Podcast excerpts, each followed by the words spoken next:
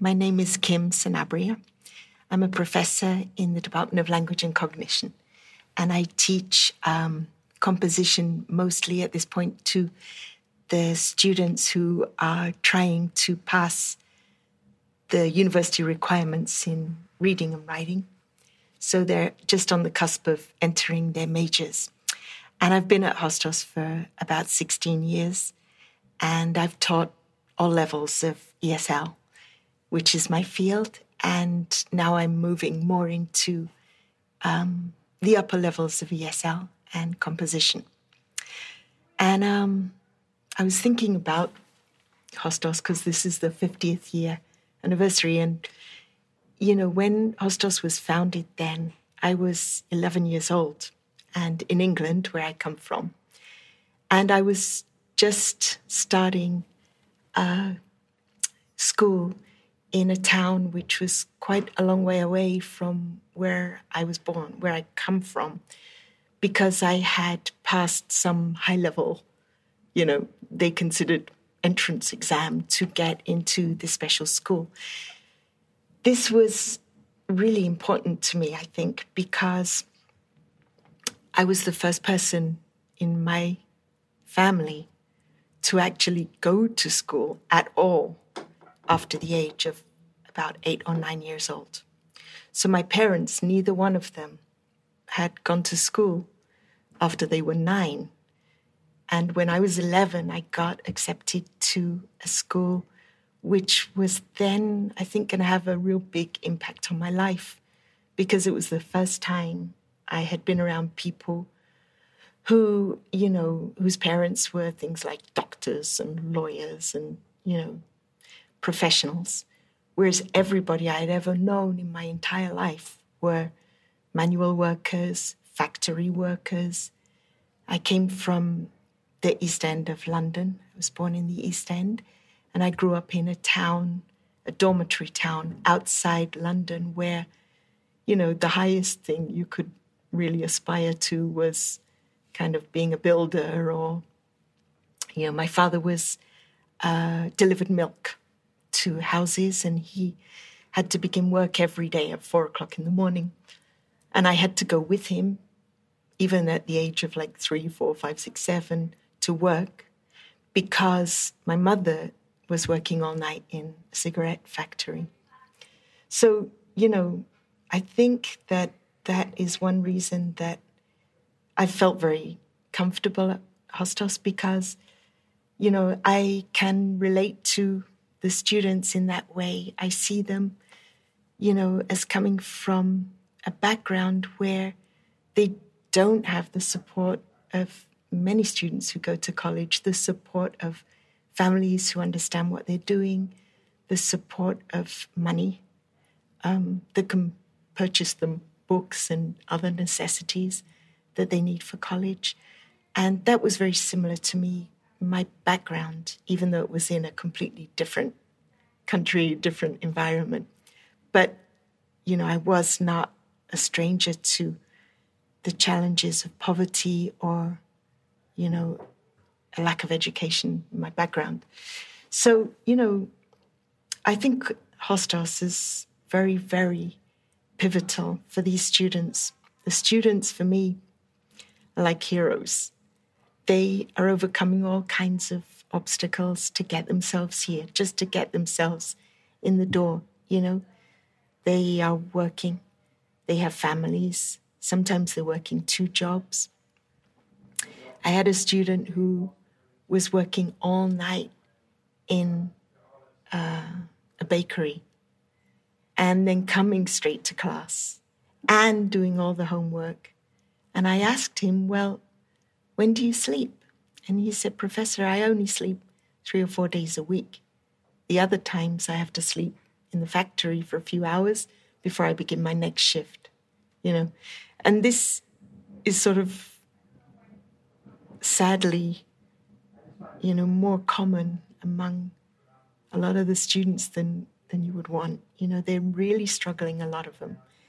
And you have to really give them credit for that. They've got this dream of, you know, using an educational platform to improve their lives and the lives of their families and their communities. And they are to be lauded and praised because they're for me, they're really like heroes. And they know, they know a lot of stuff that we don't give them credit for. They know how to struggle. They know how to work. They know how to commit themselves to something. They know how to help each other. They know how to take pride in their backgrounds. And all of these things, you know, are so important. It's like what everybody in the world should be striving for.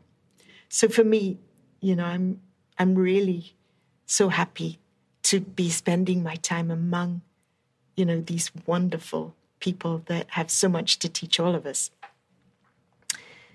The other thing I love Hostos for are not just the students, but everybody that works here, you know, the faculty, the staff, the people that, you know, come and clean for us, and people who, you know, help us to get our IDs and to make our copies, and just everybody is so amazing. I've met so many fantastic people here.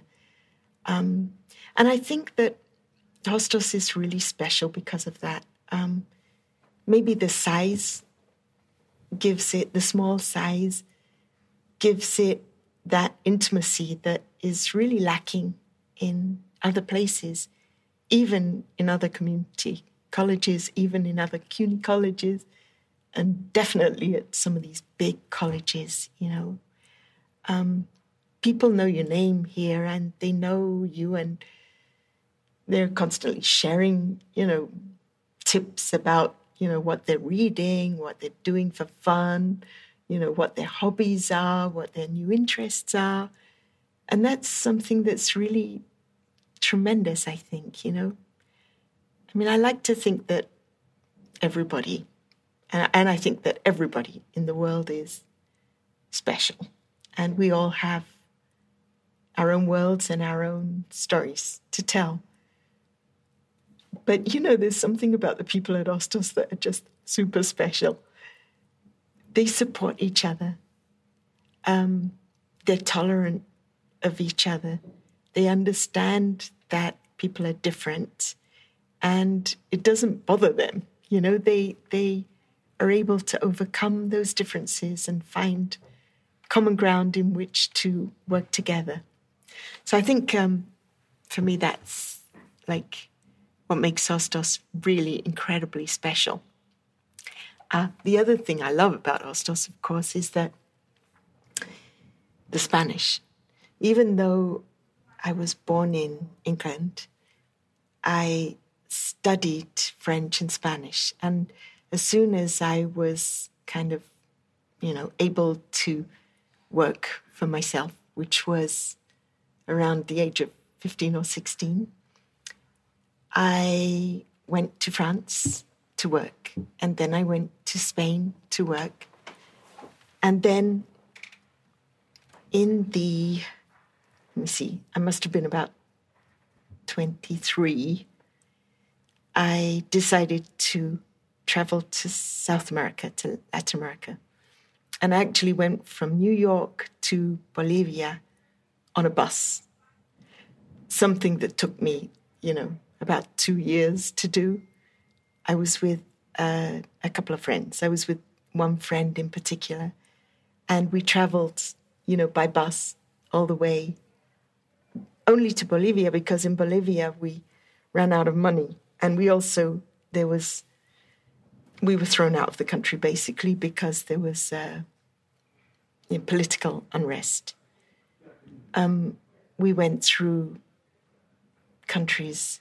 We went through Nicaragua after the revolution, just after the revolution. We went through Ecuador. You know, we went through Mexico, Guatemala, these countries where people are just so different. But I loved it because I love Spanish. I studied Spanish, and I was able to really kind of live, you know, what the experience of Latin America was like. and see it firsthand, you know, the good parts and the parts that are more challenging, the poverty and the struggle as well. So, you know, at Hostos it's interesting because I'm from England, but I speak Spanish. And when I'm not in class, most people I know at Hostos speak to me in Spanish. It's just the normal kind of conversation that comes up between us.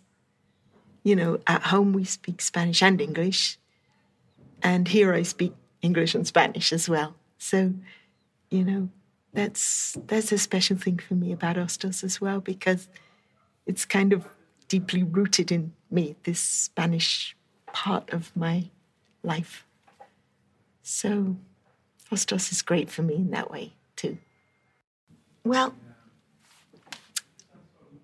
I think my hobby, as everybody who knows me is sick of hearing about, but my hobby is that I like to walk the Camino de Santiago every year, which is a 500-mile trek through northern Spain, a pilgrimage. And one of the lessons that I think I've really learned over the 6 or 7 years I've been walking this trail is that we walk in the pathway of people who've come before us, and we owe such a debt of gratitude to people who have been here before, you know. We're born into the world, we think things just sort of exist because we're seeing them for the first time. But in fact, a lot of work has been put into making things exist for you. And I think that at Hostos, one thing that's very important to me is to recognize the work that people have done before so that we can get where we are now. The programs that have been put in place, the initiatives that have been built, you know, the whole history of Hostos is tremendously important for us as we move forward. And I think that, you know, our challenge is to look back and recognize, you know, where we've come from, where Hostos has come from.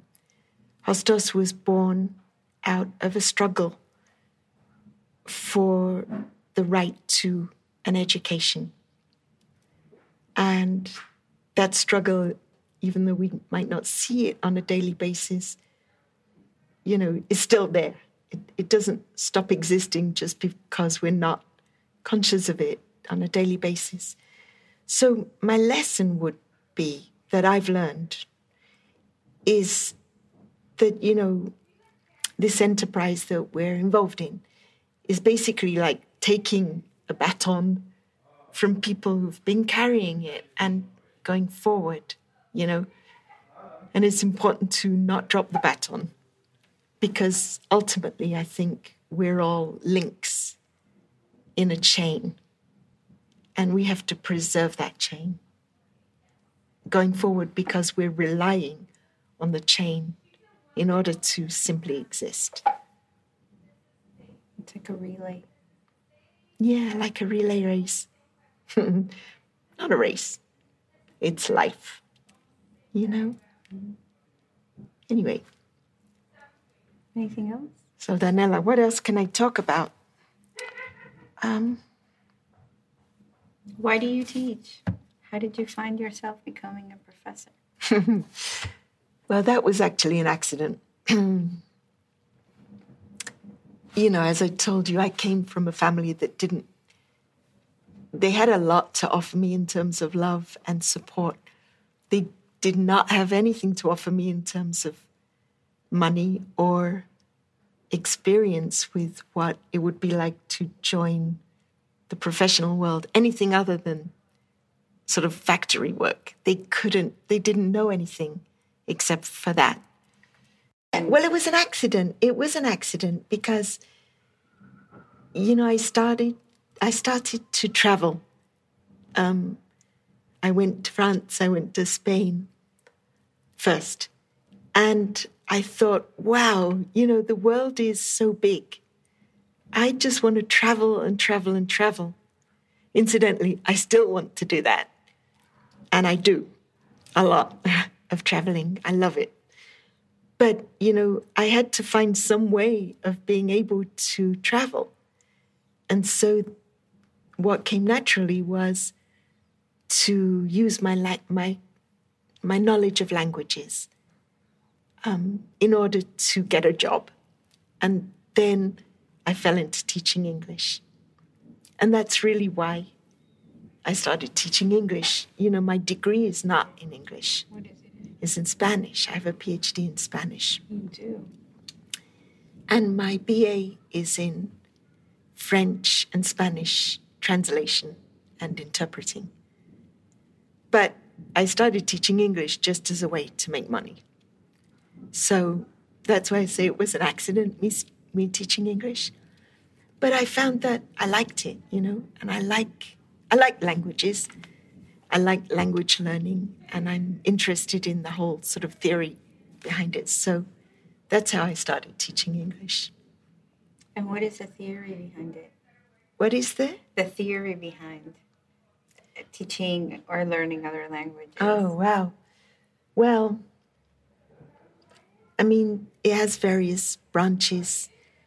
The study of syntax and lexicography and,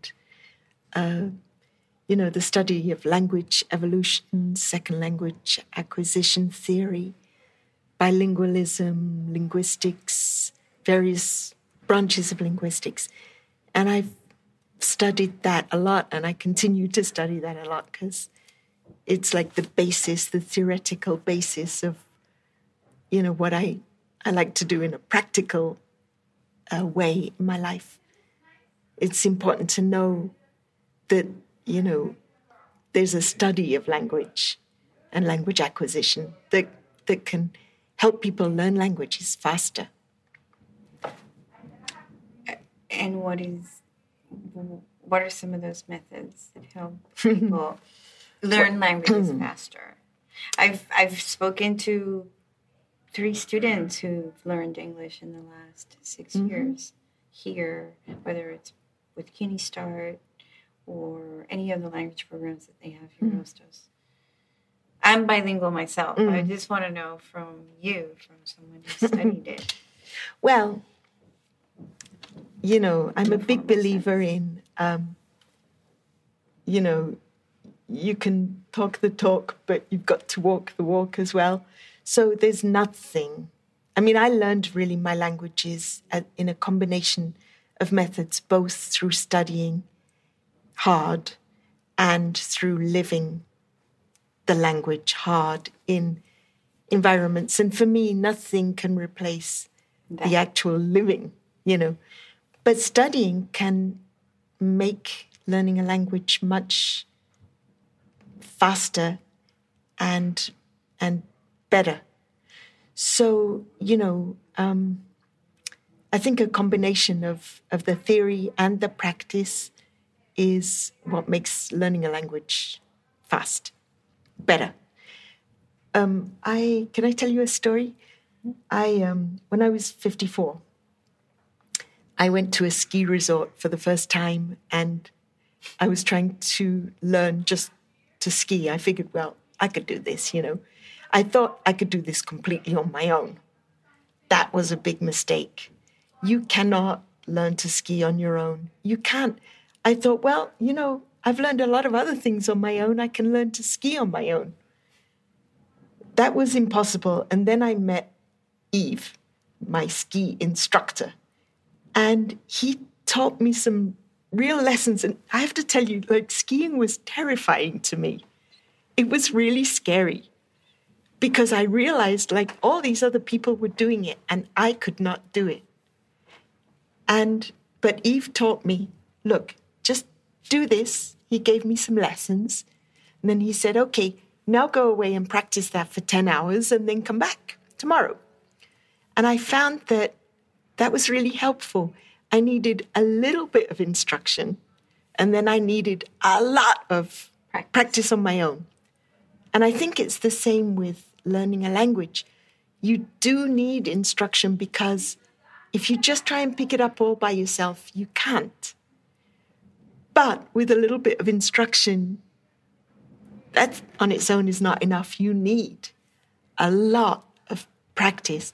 So in my classes, I try to build that in to what we're doing. You know, we'll study a little bit of the rules and the theories. We'll talk about things. But then the students need a lot of, you know, them finding their own way to learn the material. And I think professors, any instructor in anything, has to respect that, because it's ultimately not about teaching, it's about learning. And the students are the ones who have to learn. You can't do that for them.